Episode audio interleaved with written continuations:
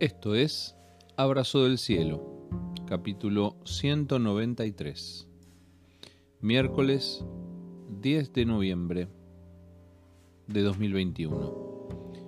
Hoy compartimos la justicia que conduce a la paz. Pero ustedes deben hacer lo siguiente.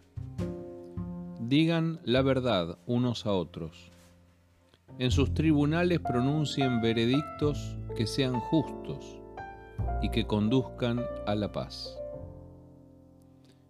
Libro del profeta Zacarías, capítulo 8, versículo 16, en la nueva traducción viviente. Cuando las cosas están por recomenzar, Dios nos da la oportunidad de hacerlas bien.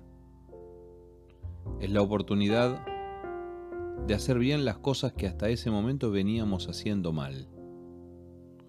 En el capítulo 8 de Zacarías, Dios les habla a los suyos de un futuro donde las cosas serían diferentes, mejores, muy superiores a las que ellos conocían hasta ese momento.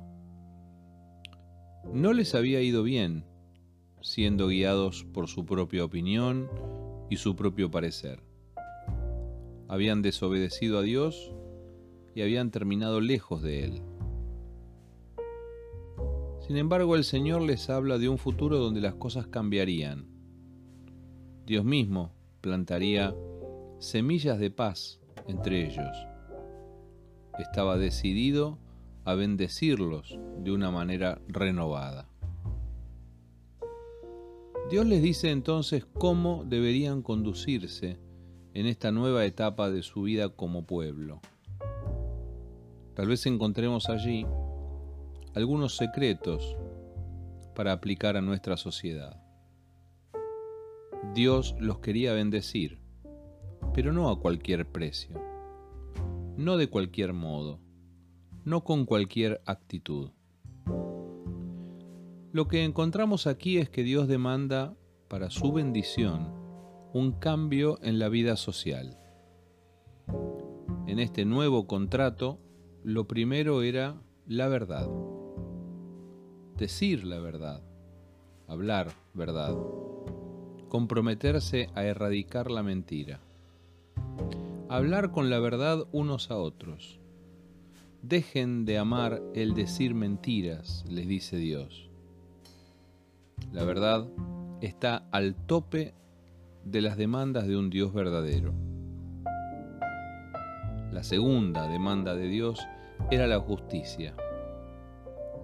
En sus tribunales pronuncien veredictos que sean justos y que conduzcan a la paz. Imposible no pensar en la Argentina de estos días, tan convulsa y atribulada, tan necesitada de jueces que pronuncien veredictos justos.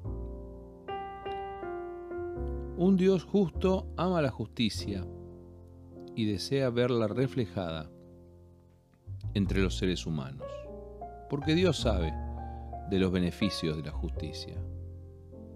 La justicia conduce a la paz, dice el profeta Zacarías.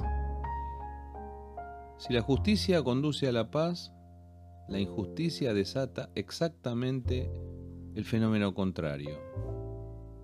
Provoca la rebelión popular y una reacción de furia que retroalimenta la violencia y el desencuentro entre unos y otros. Lo estamos viendo en estos días por estas tierras.